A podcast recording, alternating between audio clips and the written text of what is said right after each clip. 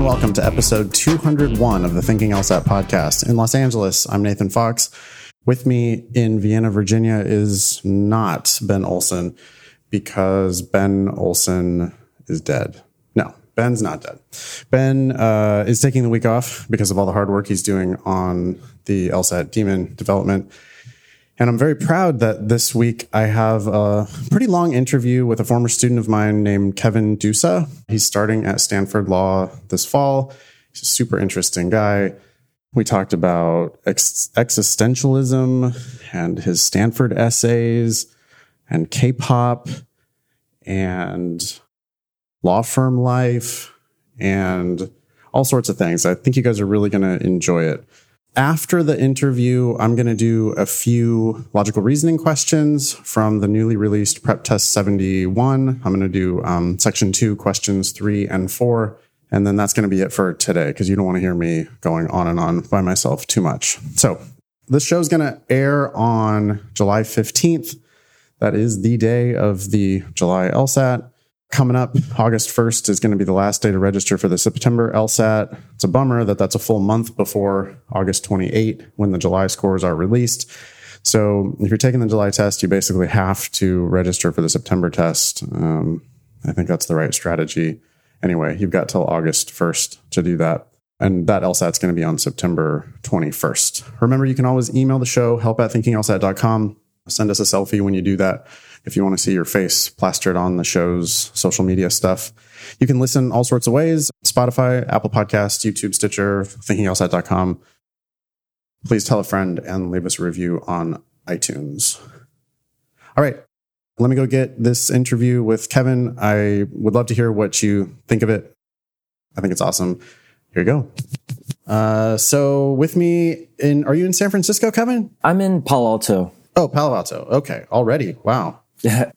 with me in Palo Alto is a future Stanford law student, former LSAT student of mine, Kevin Dusa. Yeah. Hi. Thank you so much. Yeah. So you from Palo Alto or you, is this?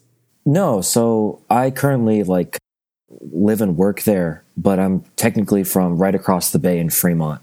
That's where Gotcha. I grew up. Yeah. Gotcha. Okay. You took my class, Kevin, like a year ago. June, July 2018. Okay. Summer of last year. Mm-hmm. And when did you take the LSAT? Oh, well, I took it a couple of times. So I took it uh, that July, that September, and that November. Comfortable sharing your scores?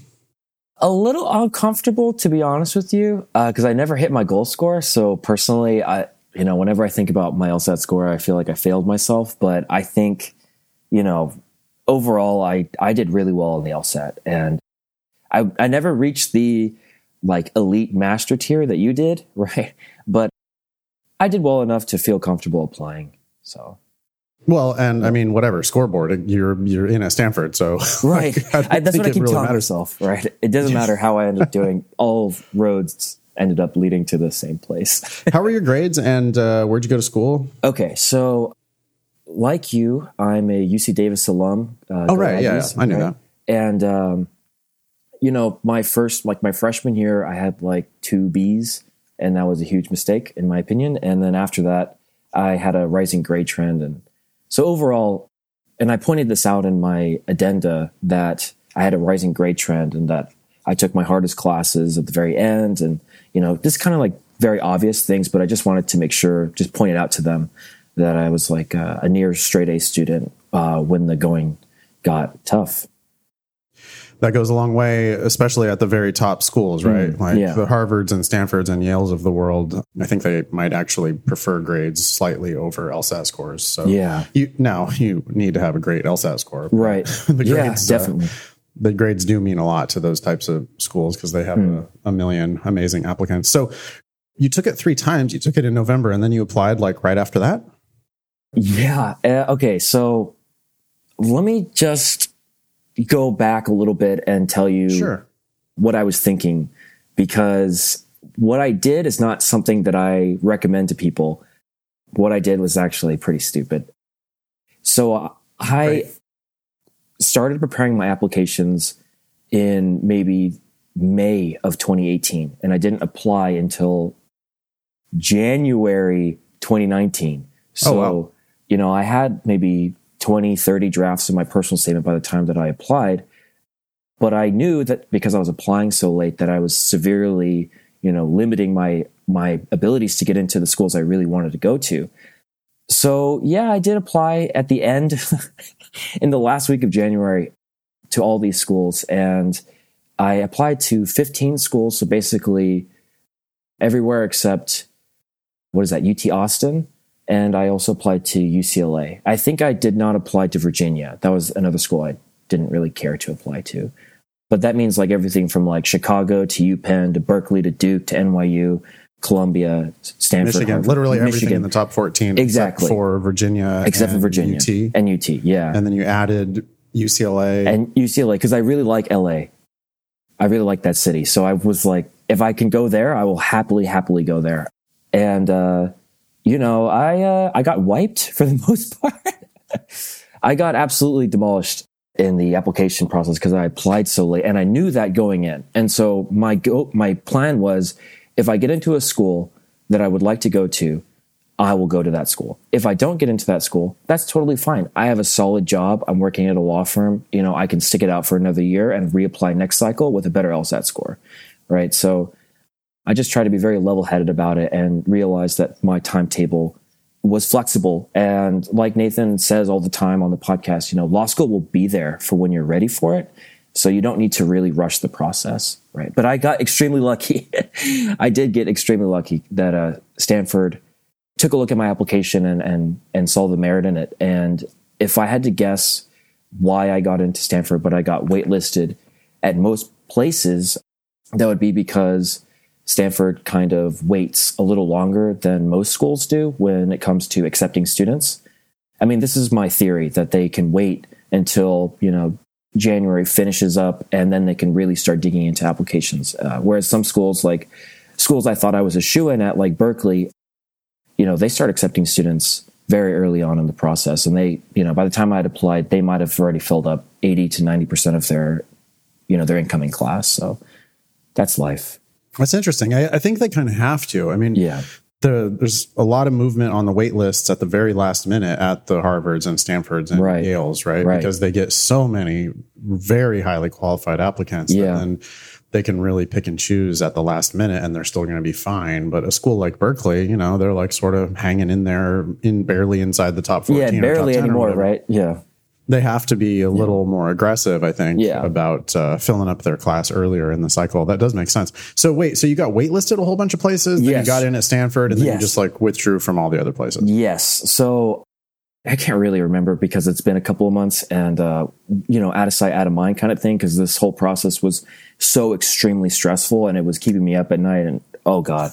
but essentially what happened was, yeah, I, I think, so let's say I applied to like 14 schools in the, you know, the top 14 schools. I got waitlisted at like 12 of them or no, I got waitlisted at 10 of them. I got in at three and then got denied at Berkeley. Oh wow, Yeah, so- awesome. So Harvard actually did uh, waitlist me, and uh, I take that as a real accomplishment. Did you do an interview at Harvard?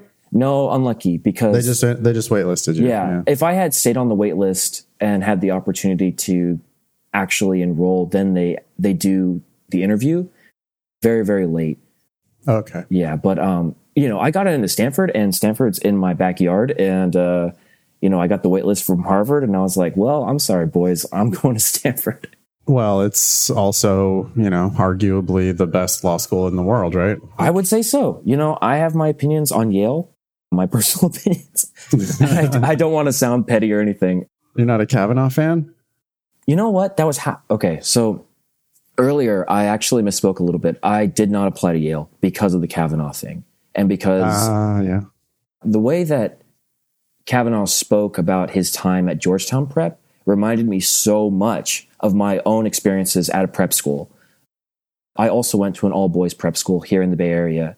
And the way that he talked about the kind of like masculine culture there, very, very scary, very, very reminiscent. And, you know, I realized that Georgetown Prep was just a feeder school to Yale and then Yale Law School. And I just got a really bad taste in my mouth. And I was reading all kinds of student testimonials about the school and, and how, you know, for the underprivileged or the minority students, it's a little harder to to cut it at that school. You know, particularly because they don't have grades. And funny enough, how that actually makes it more difficult at least from what I was reading online. And say a little bit more about that. That's interesting. Yeah, why do grade? so- why why are grades better for? right, so uh, let me just throw a fat disclaimer on this because I read this online and I read this on the forums online, and you can guess which forums I was reading this on. So there's a chance that I got hoodwinked or completely fooled, and I drank the Kool Aid. But from what I was reading, it just seemed like you know to get onto the the law review and to get into those kinds of prestigious clubs and organizations, you kind of have to know or be in the loop. Whereas if you're coming, like if you're like me and you come from a family where almost nobody's ever gone to college and, uh, you know, and, you know, you're the only person here kind of slinging it through, you're gonna, you're gonna go to a school like, like Yale and you're just gonna feel unprepared and you're not going to be in those same kinds of clicks. Yeah. And I was reading that again and again and again and again, and I was that this was back in, in in October when I was deciding what schools I would apply to, and at the same time in October, if you remember, that was when the Kavanaugh things was going on, and uh, so I uh, made, in my opinion, the easy decision to uh, to back out of, applying to Yale. Uh, even though they sent me a fee waiver, I was like, mm, no, I'm not going to do it. Also, their fee waiver was ugly. what do you Their mean? fee waiver was so ugly. So all, all the schools, when they send you the fee waivers, it's always like this very pretty font, and they have um, all these like graphics going on and beautiful PDFs and everything. Yale's was just a wall of text, just plain text. Uh, they're just, you know, they know their their ego. They know, they know how much weight they have. So they just sent me a a plain text email with a with a very plain text PDF waiver form, and all that was on that email was their insignia at the bottom, and you know that rubbed me the wrong way. Huh, yeah. Well, we're Yale. We don't have to try. You know who we are. It kind of feels that way at the end of the day. But uh, Yeah. you know, I also just want to say to everybody else who wasn't as fortunate as I am, because I did get extremely lucky, and I might sound a little cocky right now, and I might sound like, "Oh, this kid has everything made for him already." You know, he's got into Stanford. Um, just I'm apologizing if I sound that way, and also it was not easy. None of this process was easy, and Nathan and the podcast basically pulled me out of the gutter when I started listening to this podcast. That was uh, when everything started turning around for me, and highly recommend it. I always push my friends in the Bay Area towards Nathan's class, and I push my friends in DC towards Ben's class because you know I've taken it, I've read the books, and I I actually uh, was subscribed to the Demon for a bit, and I'm telling you, like that was the moment when things started changing, and I realized that I had I really did have an opportunity to apply to these top 14 schools. So you know, Awesome, just- man. yeah, Yeah. Thanks. Yeah. Appreciate that. yeah. Not no plug. He didn't tell me to do that. no, of course not. Okay, so you took the LSAT three times. Uh, did you end up Yeah. scoring higher on your I had an upward trend. Yeah, upward trend? Okay, Yeah. cool. All right. yeah. And you just decided not to apply, not to take it a fourth time. Well, you need you needed to get your applications in. So I guess you were willing to do it the next cycle if you needed to. but- exactly you know and um, i also believe that they only look at your top score so my top score and my my bottom score in the percentage game is pretty significantly different but it didn't seem to matter to a lot of the schools i mean i got waitlisted at most of the schools because my top lsat score got them to open up my application Yep. Did um right. So did you have to explain the difference between the scores ever? No, I did not. I I struggled with this a lot. You know, I had a friend, a coworker who was also applying to law school and she had she had taken the LSAT multiple times and one of her her latest LSAT score was actually a little lower. And we discussed it and we debated it and we I swear we talked about it for months whether or not we should write addendas and uh, we both decided in the end, you know what? we believe they only really look at your top score because what's the point of looking at the bottom score? And so long as you know the discrepancy isn't like maybe a margin of 10 points if it's less than that then then so be it. And for her you know she took it her junior year and her senior year so there was a year gap in between her scores. So i told her you know that that's already obvious like when they open up your application right you're taking harder classes your senior year and for me i just thought i have an upward trend it is what it is. It's not perfect, Um, nothing in this world is ever perfect. We're always operating under uh, suboptimal circumstances, and I just had to roll with it. So, yeah. Well, like I've said on the show a million times, they would be stupid to consider anything other than your highest score. Yeah, definitely. Right. They would be like lowering the prestige of the school because definitely. the highest score is what they report out to the ABA and it's what they report out to US News. So mm-hmm. if they're actually considering lower scores, if they're averaging the scores or if they're taking anything into consideration other than the highest score, they're being fools. Like they're not they're oh, not yeah. doing the oh, most yeah. to enhance the prestige of the school. So like yeah. you don't want to go to that school anyway if that's what they're doing. Yeah, uh, we're looking at you, Yale. I'm just kidding. I'm just kidding. yeah. I'm just well. I mean, the, right at the very extreme top, like yeah. they can do whatever they want. But yeah. I uh, still, you know, it's always just anecdotal because, mm-hmm. like you say, we don't have perfect information. But I've sent many people to Stanford who took the LSAT three times. Yeah, Stanford is clearly not judging you or making you explain it or no. anything. No. And these days, now that they've changed the whole rules about the eh, number of times you can yeah, take it, eight times now. Yes, lifetime. They did you read the whole unnecessarily complicated thing that they did? I really am kind of out of it now, but I did actually read it, and I was like, "So is it eight times or is it three times?" It's so confusing. it's ridiculous. Yeah, I didn't care yeah. that much. Yeah. It's stupid. It's yeah. whatever. It's like f- three times in 12 months and five times in 24 months. Oh, my God. Whatever. Well, okay. plenty of times. It let, doesn't matter. Let me say it here. Okay. Because this is a pretty big platform, and a lot of people listening to this have to interact with the LSAC. The LSAC, I agree, is a dinosaur and it needs to be dealt with. It needs to go away almost. I think the LSAT is a stupid test. Uh, you know, I know plenty of smart people, plenty of really intelligent people who struggle with the LSAT because it is a whole other language.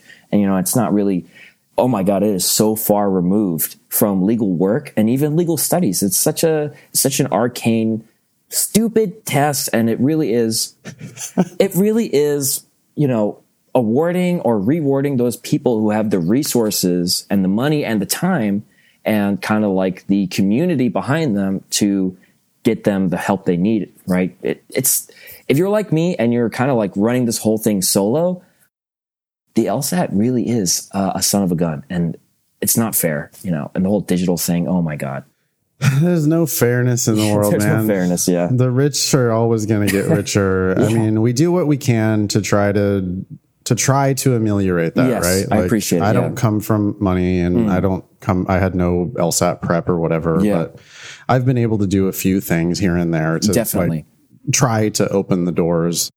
I mean, that's the best you can do, yeah. but like, I, my thing is if you eliminate the LSAT, there's just going to be some other biases, right? Like just like what you were just talking about with Yale not having grades. I mean, yeah. okay, so you don't get rid of the LSAT. What are we going to do then? Yeah, yeah. Talk to your family, like talk to your like. You have yeah, to have some. They'll figure out a way to gatekeep. I agree. Of course, yeah. yeah. That's well, that's the whole that's the whole point of it, right? Like they can't admit everyone to the elite law schools, so they have to have some way of differentiating. And undergrad, I'm glad they use undergraduate grades, but even that, Mm. If you have sat, you know, if you're if you have money and resources, then you you can, can fake those too. well, yeah, or you can just you can have a tutor the entire time during mm-hmm. college. You know, there's or you can go things. to a school where they don't fail. You know, the the top the top undergrad schools they don't drop students. Well, or so. they don't like. They let I mean, you retake like Davis, courses. dude. When you go to Davis, if mm. you're me, right, 1st mm-hmm. generation college student at UC Davis, when I'm 19, 18, 19 years old yeah. and I'm at a campus of 20,000 students yeah. and I didn't, I got horrible grades my first year because yeah. I didn't even realize that it was important to mm-hmm, get mm-hmm. like the ship had sailed on my Stanford. Yeah. Yeah. Case by the time I was done with my first year of da- uh, at, at, Davis, Davis like there's no way I was going to Stanford because my grades were never going to be high enough after that. It doesn't matter what my LSAT is. Like I was just not getting into Stanford. Just, yeah. I had already fucked myself like at, well, I mean, age 19, you know? You say you fucked yourself, but at the end of the day, you know, that information wasn't given to you. You weren't told when you were 18, 19, hey, right. you need to know that in order to go to law school, this is what you have to do. This is the kind of work you need to pull out. And if you had been told, if there was like a system there to let students know, if Davis had better outreach, for example, maybe, you know, your, your dreams wouldn't have sailed. But man, the world is not fair.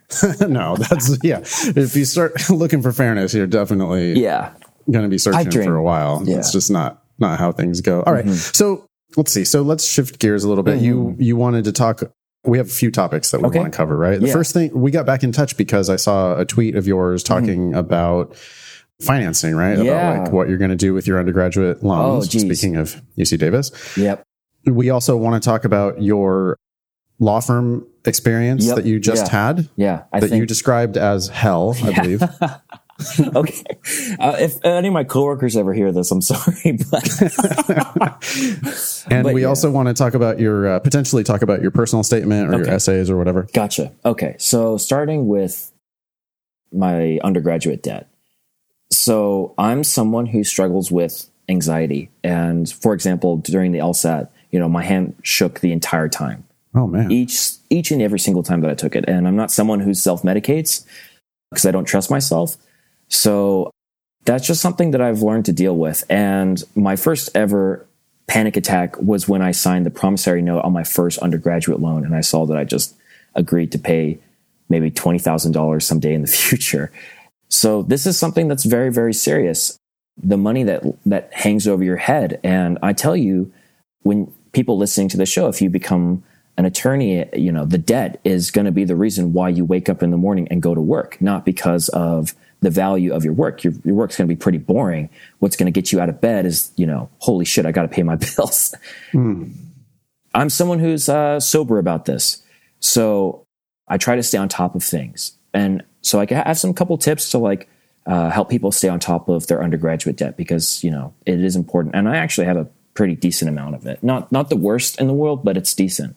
So What year did you graduate from Davis? September 2018. So the okay, so let's see. So you graduated Yes, I know it's complicated. 20 years after I graduated from Davis. Uh-huh. Tuition when I was there, I believe, was like it might have been tuition and the living expenses. and It was like 14 grand. Mm, it's about double that. Yeah. Yeah, it's about double that. And you were borrowing all of it? Well, I mean, there were some grants because, Okay. you know, Yep. came from nothing and all that kind of stuff. So the, Yep. the government helps out a bit, about with half. So let's say the total cost is like 80K over four years, then the government basically paid for half of that. Mhm. And I have the other half to deal with someday. Right. And so what's going to happen when you graduate um, is you're going to get a letter from all of your student loan services, and they're going to tell you, hey, you're on a uh, you're in a grace period right now, so you need to go find work, start stockpiling some money, and be ready to pay us in about six to eight months. And you're also your school will probably make, make you do a exit exit loan interview where they kind of go through all this information. It's like a book worth of information. They try to put it in bullet points, but really, I recommend that you actually take the time to read it. And so, yeah, so my first, my grace period ended in April, and then my first bill was due in July. And in April, I had already known that I was going to law school. So I should have actually called right there. I should have called right in April, right when my grace period ended. And that was a mistake that I did on, on my part. And I ended up calling in at the end of June. And what I ended up telling them was, hey, my name's Kevin. I have this letter saying my bill is due in a couple weeks. I just, you know, I'm ready to pay it, but I also wanted to let you know that I'll be going to law school soon, uh, basically in August. And what that means is, what that meant was they put a hold on my account. Uh, the, my student loan services went out and they contacted my uh, my law school, and my law school got back to them saying, "Yep, he's going to be a full time enrolled student, and if you're enrolled and you're full time, then you get the deferment." And the deferment basically means in law school, you don't have to pay your monthly installments, but your interest will probably still accrue. And I say probably because it depends on whether or not you got subsidized or unsubsidized loans. These subsidized loans, the government, I don't, wow, this is kind of amazing. The government actually pays your interest or, or keeps it at bay. But for your unsubsidized loans, the government will not. And uh, it can be, it can tack on like a couple you know, for even for a small loan, like a loan of five thousand dollars, you know, you could be looking at an extra thousand dollars by the time you graduate law school. So Right. it's really good to just keep this in mind. And if your family has the opportunity, if they have the means to help you pay the monthly interest, I highly recommend that you do that. You're saving yourself hours in the firm later on in your life, right? Just think about it. Every single dollar is a moment you have to spend working in a firm. So, you know, you want to limit the amount of time that you have to work in a firm right? Unless you were kind of sociopathic or, uh, excuse me, I mean, like you're kind of the type of person who likes working in a firm. I don't mean to use the word sociopathic, it's outdated anyways. I'm saying that unless you like working in a firm, you're going to want to minimize the amount of time you have to work in a firm. Slytherin was the word you were looking for. Thank you, God. Oh, jeez. Yeah. So yeah, I mean, compound interest is a bitch, man. Mhm, definitely. When you have it working on your side, it's amazing. Mm-hmm. But when you have when you're on the wrong side of that compound interest, yeah, it's like Yeah. every additional dollar that you spent that you didn't have to spend while you were an undergrad, You're going to pay every dollar that you borrowed or every More so. dollar that you like don't pay back Mhm. early enough is just going to be multiple dollars 20 years from now. Yeah, that's how they get you, you know. And you know, my last piece of advice would be, hey, we have an election coming up, everybody, in 2020, and uh, you know, I understand that the legal system itself is a conservative and slow-moving behemoth of a thing, but there are two candidates who have promised to help us deal with student loan debt, and one of them is promising to wipe out all of it, Senator Bernie Sanders. So, you know, you should make the rational choice when it comes to the 2020 election, right? That's my last piece of advice about your student loans. Cool. Yeah. Talk about, uh, I mean, you know, and my best advice about law school loans is just don't, just don't. like, just don't pay for law school. Just- yeah. You know, Yeah. you, I'm sure, are going to be taking on more debt, but you're also going to be graduating from Stanford, where, The opportunities will abound. Yeah. Yeah, even the last person, literally, you could finish last in your class at Stanford and you could still go work in big law for, Yeah. you know, $180,000 a year. Yeah. And so the, your, It's your actually ability to, 190 nowadays, but uh, 190 Yeah, 190. your ability to pay back those loans is you know that's that's kind of not really yeah, it's a, questionable Yeah, and I don't plan on being the uh, bottom in the class. And also, Stanford is um, they they help me a lot. They have they are promising to help a lot. And again, I am very very very lucky and rare, right? And I I actually did go uh, talk to the dean, and you know because they make you fill out your FAFSA and something called a CSS profile, which heads up you have to pay for that. So, you know, I didn't know that that it costs, you know, and I applied to all these schools and it ended up costing me like two hundred dollars to send all all that information. They don't have told you that until, you know, it's checkout time. But um, you know, I went in, I got my first letter back saying, This is your your award money, and it was already a significant portion. And I was already like, you know, very, very grateful. But I thought about it and I said, you know, I'm not going to law school for myself, really.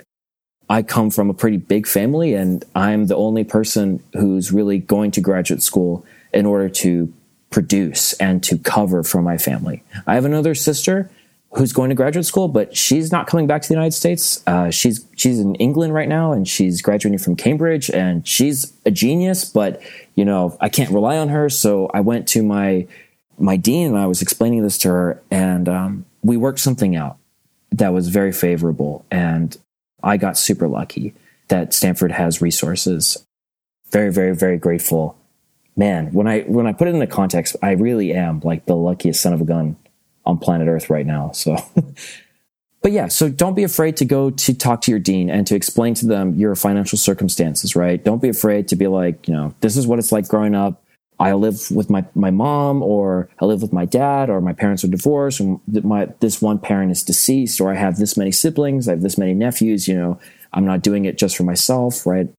All that kind of stuff. You, you really have to put the human element, the narrative to that FAFSA and CSS profiles or else, you know, you'll be doing yourself a disservice in the long run.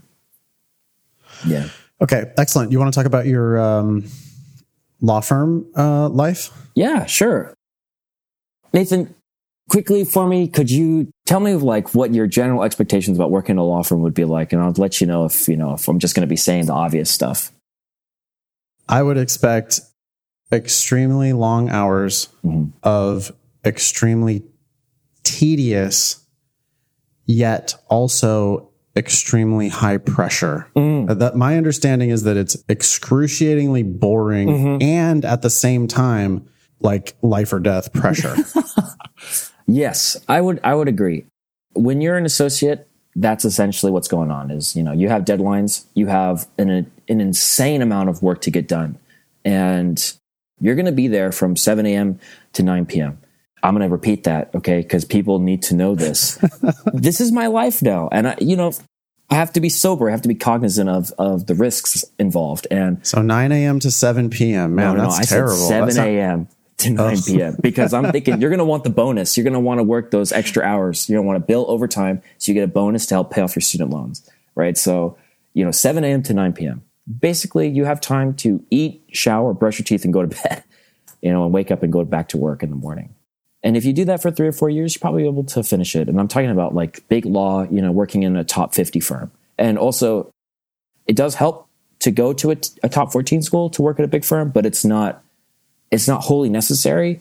And you know those those firms 30 to 50 still pay the top rates, but they'll accept students like, for example, here in the Bay Area, they'll accept students from like Santa Clara, for example, which is not a top 14 school at all, right? So- yeah, or Hastings or Right. whatever. Yeah. but yeah, as an employee at one of these firms, you know, you're dealing with the kind of like anxieties that the partners and the associates put onto you, right? So, you know, the partner's out there fishing for the biggest fish that he or she can catch all the time.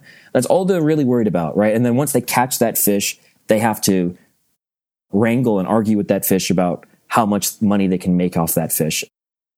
And once that fish says, okay, we'll pay you this amount and this amount only for this amount of work, then the deadlines come in and the stress comes in. And that's when, you know, the partner shuts their door and doesn't leave for, for 12 or 14 hours. And the associates are there morning till night. And the employees, like I was an employee there, they end up having to, you know, kind of let a lot of the stress roll off your back. Like you have to be pretty good at that because there's a lot of times where, you know, the partner is just kind of a jerk or the associate just doesn't have time to answer your questions or, you know, like there was one time and I'm not going to name names, but I, I'm sure that if you, if you looked into it, you could find out where I worked that, uh, this one partner asked me to do second grade math for him because I guess he couldn't be bothered to do it. and I was like, did you forget how to move the decimal place? and I emailed him back and I was just like, are you sure this is what you want me to do? And then he like CC'd my boss and was like, I can't like, what's wrong with Kevin? Why is he not, you know? And I was just, Following orders. yeah, following orders. And, you know, I, I did the math in my head. I moved the decimal place and did the subtraction. And, um, you know, that's, that's the kind of ego and the kind of stress you deal with working in a law firm. And I, I really do mean that there, there are big in, inflated egos when you reach the partner level. And it's pretty sad to see. And, uh, and, and it shows that, you know, they never really learned any humility or that the, you know, every once in a while you catch a big fish and then you think you're king of the world or something. I don't know, but you know, Yeah, they're masters of the universe, man. That's I think just- so, man. yeah. it's it's very frustrating, you know. But I'm Yeah. really happy I'm done with it, and uh, I did I did uh, make enough money to travel and to dye my hair and to go to concerts and to hang out with my friends and you know to uh, uh, to to live a, a decently good summer before law school. So that's you know my first day at work. I went to the store and I bought myself a globe and I sat it on my desk and uh, I was that guy who stared at the globe all day, rem- reminding myself what it was all for. Wow. yeah, yeah, Yeah, I'm always amazed at my my students who LSAT students who work at law firms and they're like not able to do their LSAT studying because Oh. of their work shit. And I'm like, okay, you're you're gonna be their bitch as long as you allow them yep, to make you their bitch. Like that's what's gonna happen. Like Yeah. they're never gonna stop abusing you if Yes. you let them abuse you. yep, And Yep, you're yep, gonna not study for the LSAT? Like what you're you're shooting yourself in the foot for your whole legal career. Like that should be the priority. Mm-hmm. Exactly. And like if they fire you, they fire you. exactly. I don't know. That's that's actually the exact mentality that I took into it because if you're doing the uh, the calendar calculation correctly, you'll see that I was working at this firm when I was studying for the LSAT, and so you know I just put myself in LSAT boot camp mode for the November test. Um, essentially, all of October and all of November, I woke up at 6:30 a.m. I, uh, you know, w- did my morning routine. I did a section and then I went to work, did a section and review during lunch. And then I did two sections to complete a test after work. So I stayed behind in one of the empty offices and I studied in there and I reviewed. And then I went home, ate dinner, and went to bed. I did that for uh, like four solid weeks because it was, it's so important. it's so important that you work your muscles out, right? It's so important that you're as, as pumped as you possibly can be before the test. So, well, if you can't do that for four weeks, do it for two. I mean, and that, that sounds a little extreme because that's like you were doing a test every day, right? Yeah, so you did it in like sort of sprint mode, which I wouldn't normally recommend. But yeah. if you don't have the work ethic to just basically do morning till night, you know, okay, okay, you've got your shitty job but you're also going to get up early to to work on the LSAT. You're going to study at lunch. You're going to study after work. Yeah. In the empty office. If you don't have the work ethic to do that for a while while you're studying for the LSAT, then why the hell do you think you're going to make big money in a career that requires that type of work? Yeah. Not for a month, but, but for, for, years, years, decades. Mm-hmm. You know.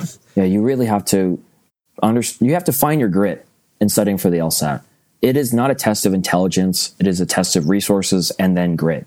So if you have the grit, you can do it. I, I think anybody could really, you know, get into those, the top, like the 90th percentile if you're willing to just completely strap down and, and, and buckle it up. And I know Nathan and I probably disagree about, you know, if you should be sprinting right before the test, but, uh, that's my personal philosophy. I, you know, I prefer. It's certainly to, one way to do it. I'm not Yeah. saying that there's one right way. That's not like that wouldn't I don't think work for me. And Fair enough. I I I don't I'm not sure it's optimal because I would prefer that you just like study one hour a day for Right. six months or Right. whatever. But the point is just you're gonna have to put in a serious amount of time. There's 90 practice tests that are available. Each one of those practice tests has a hundred questions Yeah. on it.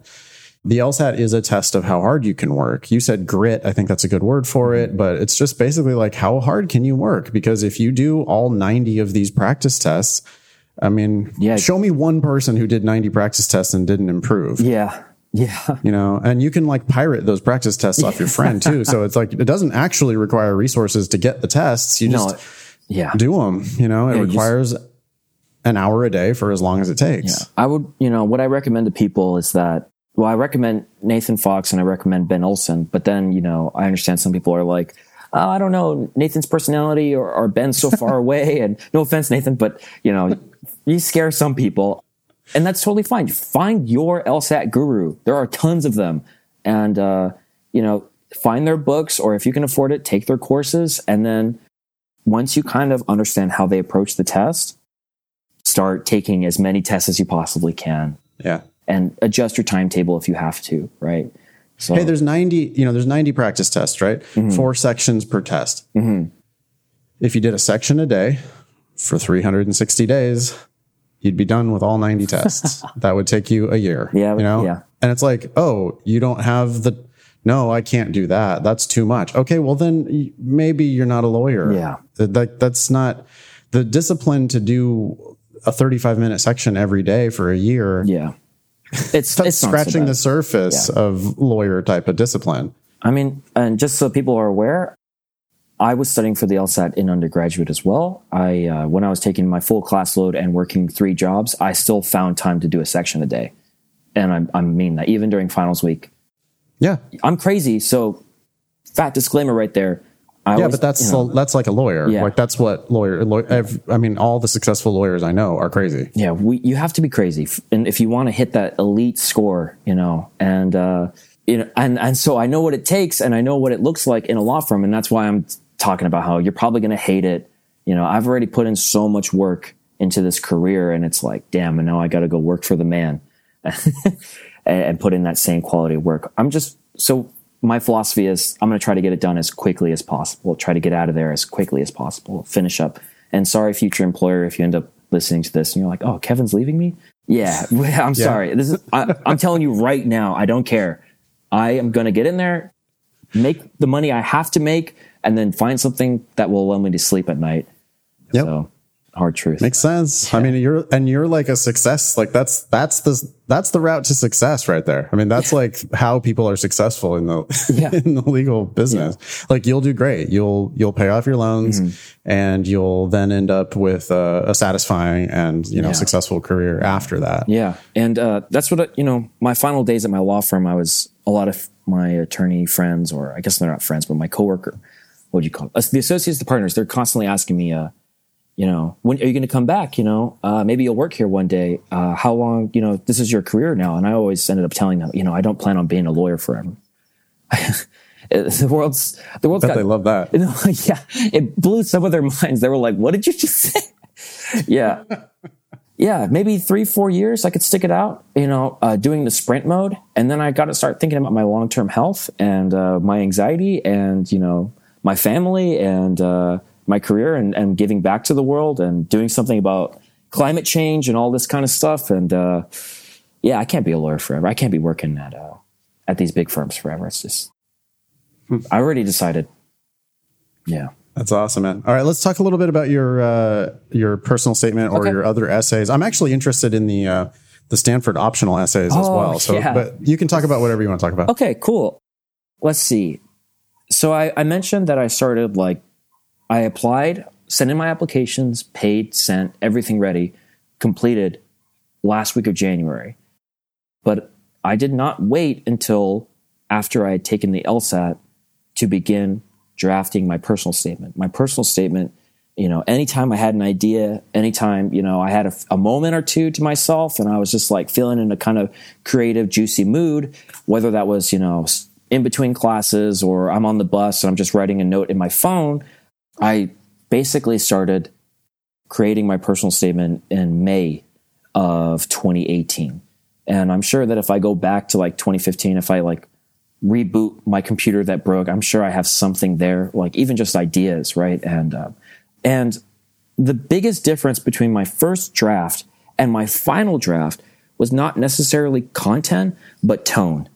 And the tone was the most significant portion. And when I spoke to uh, people on admissions committee, when I went to these um, the events where you know they can where you can ask your questions and whatnot, their biggest piece of advice was you need to everybody needs to focus on tone, right? You need to come off sober, cognizant, professional, right? Calm. Yeah. You need to, and I, I guess in my opinion, I, I throw the word sophisticated on there a little bit, right? You kind of want to, in order to hit those marks, to to have like a sober tone, you need to have a kind of sophisticated take. You need to understand that uh, even if you are going to law school for social justice reasons, that if you get on your personal statement as if it's a soapbox, you're going to come off very naive.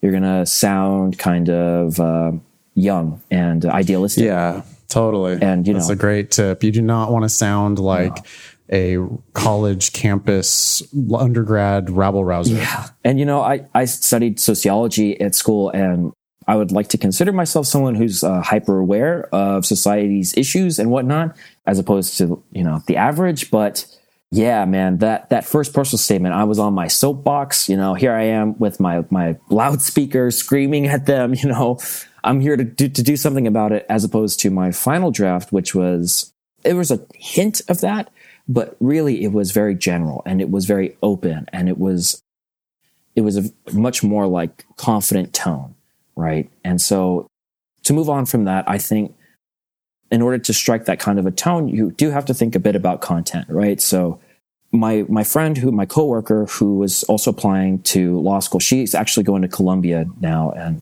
so she, you know, she's also I take her I took her advice very, very seriously because she was able to work with a, a writing consultant. Um, she was able to afford that, and that was really, really amazing. So, you know, through her, I got a little bit of consulting on my personal statement, and you know, when when it comes to like your your personal life, right? When you're talking about those those very personal circumstances in your life, and if you're like me, those are the kinds of circumstances you probably would only speak to a therapist about, right?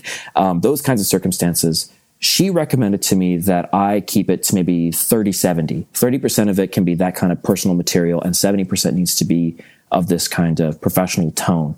And I kind of tweaked it to about 45 55 because my personal experiences are very, very important to me. And I know I would not be going to law school if it weren't for them. And I actually think, in a weird way, uh, if I wear it like uh, like armor, then that's what I'm taking into battle is my personal experiences. And and this is kind of why I didn't want to uh, read my personal statement like on the show because it is it, it is kind of personal, and there are some things on there that uh, maybe one day I'd feel comfortable sharing with my friends, but you know, it's it's difficult. And yeah, sure, yeah. And then in the second half of my personal statement, that's when I talked about you know my my studies, my professional work. I was pretty politically active on campus when I was at UC Davis. I like started like a talk show uh, in order to discuss how uh, you know our chancellor had um, done some pretty uh, unethical things.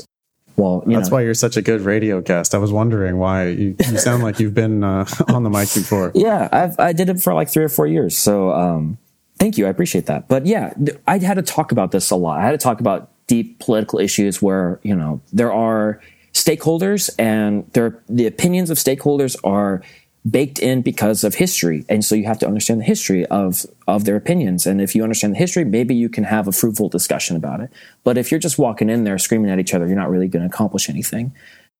And so there was a lot of times i had to discuss that kind of stuff. And i did talk about that a lot in my personal statement because in my opinion that was the best thing i ever did in my life so far was begin a process of of of, of, of creating skills in dialogue and kind of discourse and uh, you you know because uh, at school when you argue in papers it's very one-sided but that's not how the world works and that's definitely not how the legal profession works. The legal profession is often dealing with creating balance right? Creating a kind of agreement between your client and their adversary. You have to strike deals more often than you go to court and you fight to the death right? So yeah, just two sides to every story. Mm-hmm. I mean, if there's not two sides to the story, then you're not even going to be in court. Mm, like mm, you're mm, only going to be in court if there are actual, you know, legitimate things to say on each side. And so your whole thing of like, you know, be professional, worry, look at your tone. Mm-hmm. Don't, be, you know, it's like if this sounds like you shouting at your parents, yeah. it's not the right, it, if that's not up. the right thing. Yeah.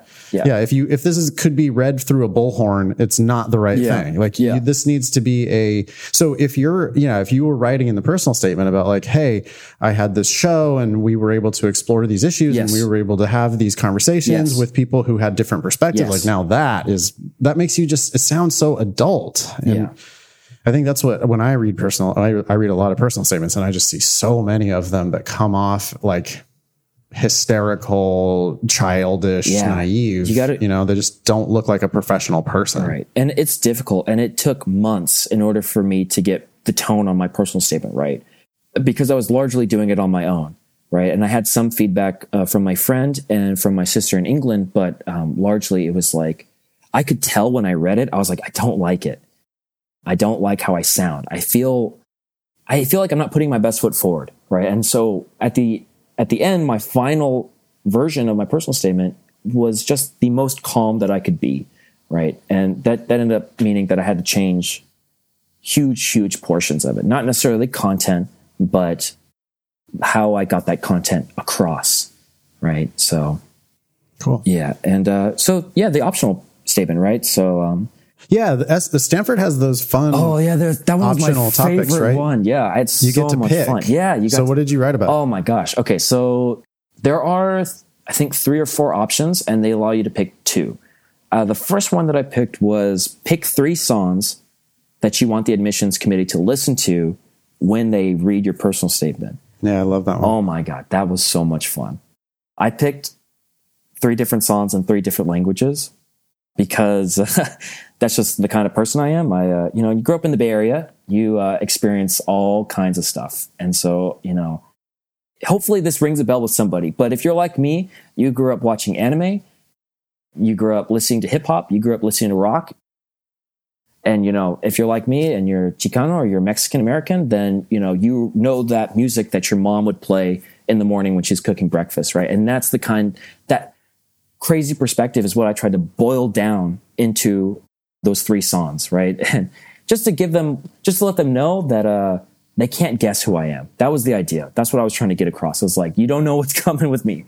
And so I picked very, very strange music. I tried to find songs they would never have heard before. And I think in my humble opinion, not so humble opinion, I uh, did well enough. And uh, the second, Any K-pop on there? no, no. I thought about it so much though, but uh, no K-pop this time. Uh, maybe next time.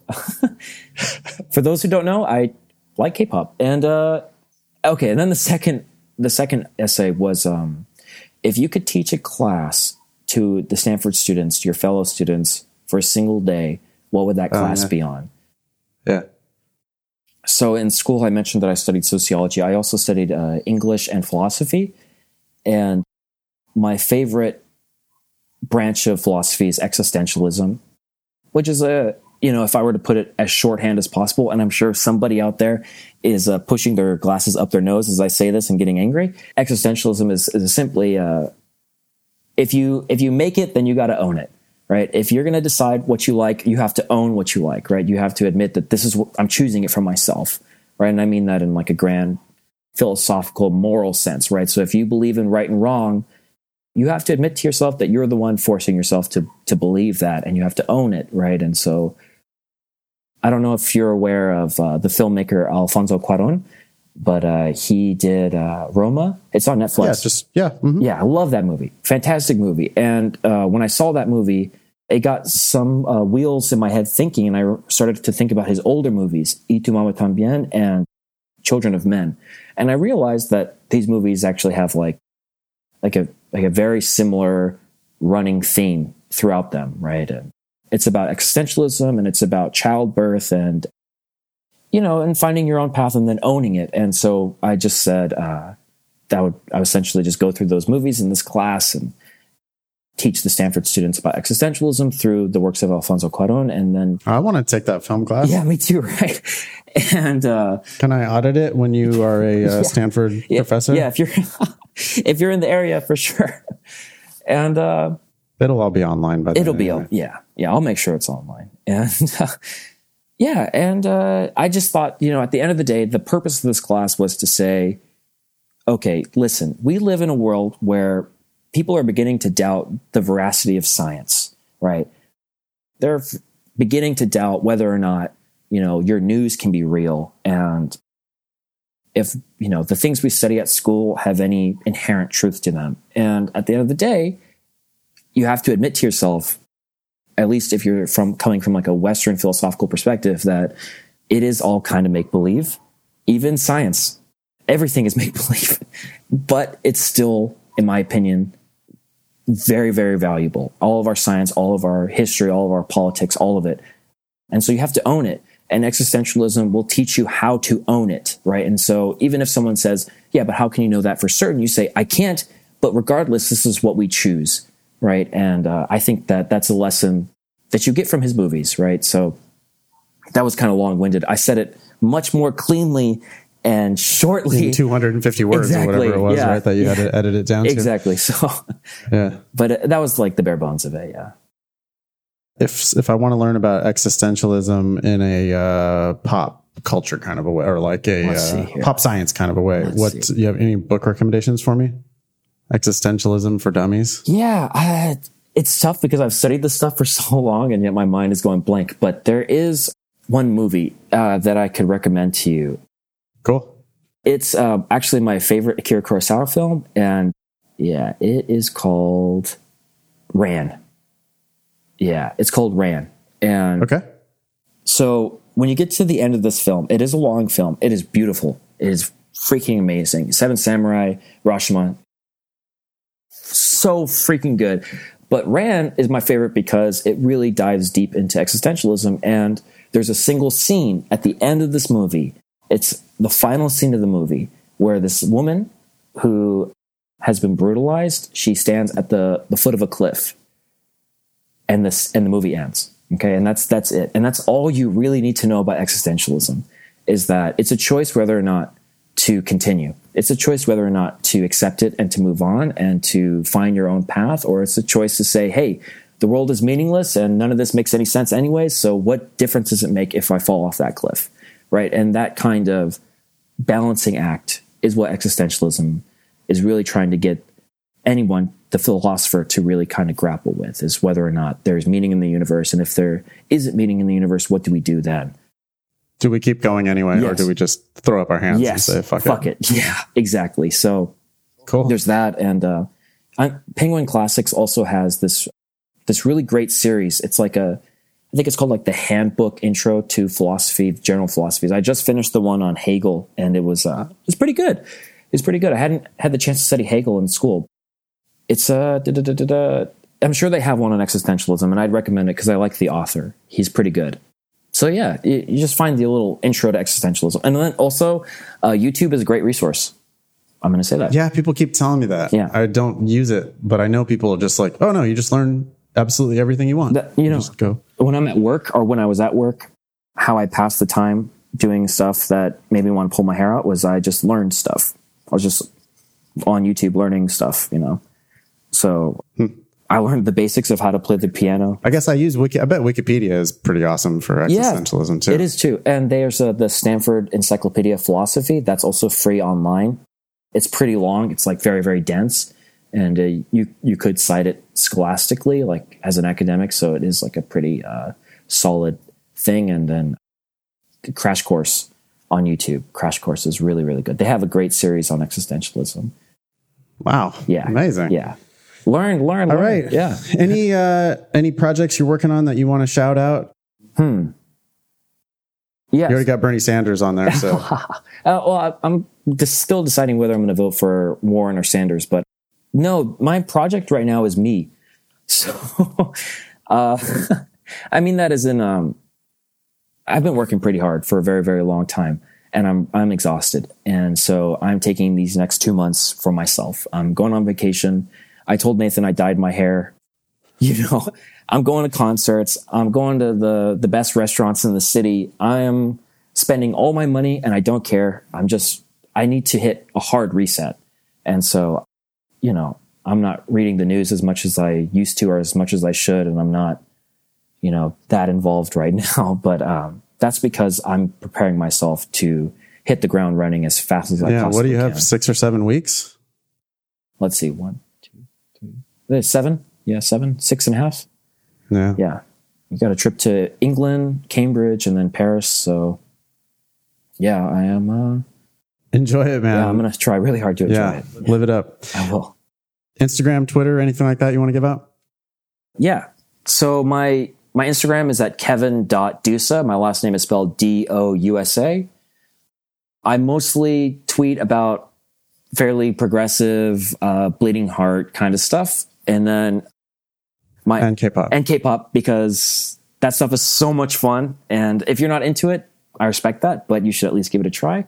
You know, you got to open up your heart to the stuff that's out there. And and then um, the other thing is my Instagram, and you can find me at k dot m underscore underscore d edit on Instagram, and that's mostly just pictures of my ugly mug and my girlfriend. Beautiful. Yeah. Dude, thanks so much for coming on. This was awesome. Yeah, God bless you, Nathan.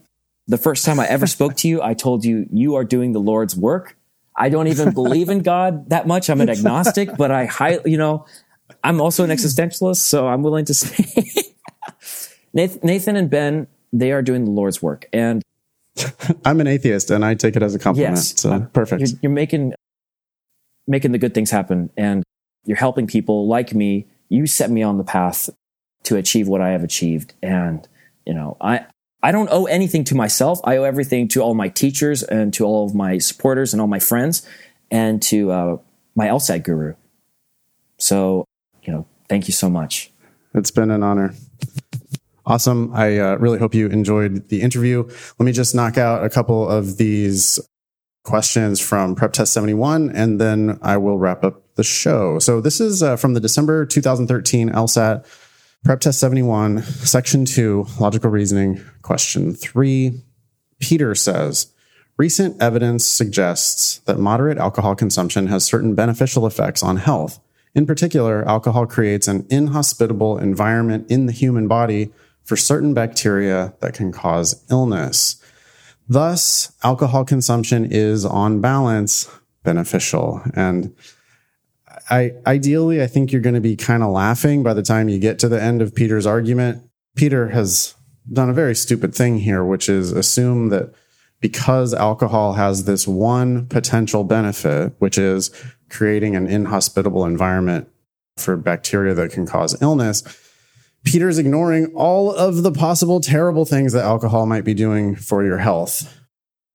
And then tries to conclude that alcohol consumption is on balance beneficial. So Peter's trying to conclude about a net effect by only citing one positive effect. You know, alcohol creates an inhospitable environment in the human body for certain bacteria that cause illness. Yeah, Peter, but alcohol also creates an inhospitable environment in the human body for your actual liver, which you need to survive. So, you know, it's just ridiculous to try to conclude that alcohol consumption is on balance beneficial. If you're able to make an objection like that at all, I think you've already answered the question. So the question itself actually says, which one of the following most accurately expresses a flaw in the reasoning in Peter's argument? Flaw questions are descriptive. So they're like a must be true question first. Which one did they do? Which one did Peter do? And it's a problem that Peter did it. And my prediction here is, dude, you're just ignoring all the potential negative effects of alcohol. So, did Peter A take for granted that people choose to consume alcohol because they believe it is beneficial to their health? No. Takes for granted means assumes, and Peter did not assume that people choose to drink because they think it's beneficial to their health. Peter doesn't care why people choose to consume alcohol. I mean, Peter's a, an alcohol advocate saying, Hey, it's good for your health. But Peter does not assume that that's why most people, you know, or people who choose to drink alcohol do it for that reason. Peter's actually advocating that people do it for that reason, but Peter is not assuming that people do it for that reason. Okay, so A's out. B. Did Peter draw a comparison based on popular belief rather than on scientific opinion? No, Peter's not doing, you know, man on the street interviews and then saying, well, this guy doesn't think that global warming exists. Therefore, global warming doesn't exist. That, that would be drawing a comparison based on popular belief rather than on scientific opinion. Okay, C, fails to consider methods of achieving the same beneficial effects that do not involve alcohol. Peter did fail to consider those methods, but those methods are just not relevant. The fact that, you know, Peter thinks, hey, smoking also creates an inhospitable environment in the human body for certain bacteria that can cause illness. So smoking is good for you. That would have been the answer, maybe if, uh, or that would make C the answer. Other methods of achieving this bacteria benefit that has nothing to do with it. D, it draws a conclusion about alcohol consumption in general from a premise about moderate alcohol consumption. The premise is about moderate alcohol consumption. Peter does draw a conclusion about alcohol consumption in general. I didn't like A, B, or C. Peter at least did what D is describing. I would have to leave it open. E, it fails to consider that alcohol may have no effect on many bacteria that cause illness in human beings.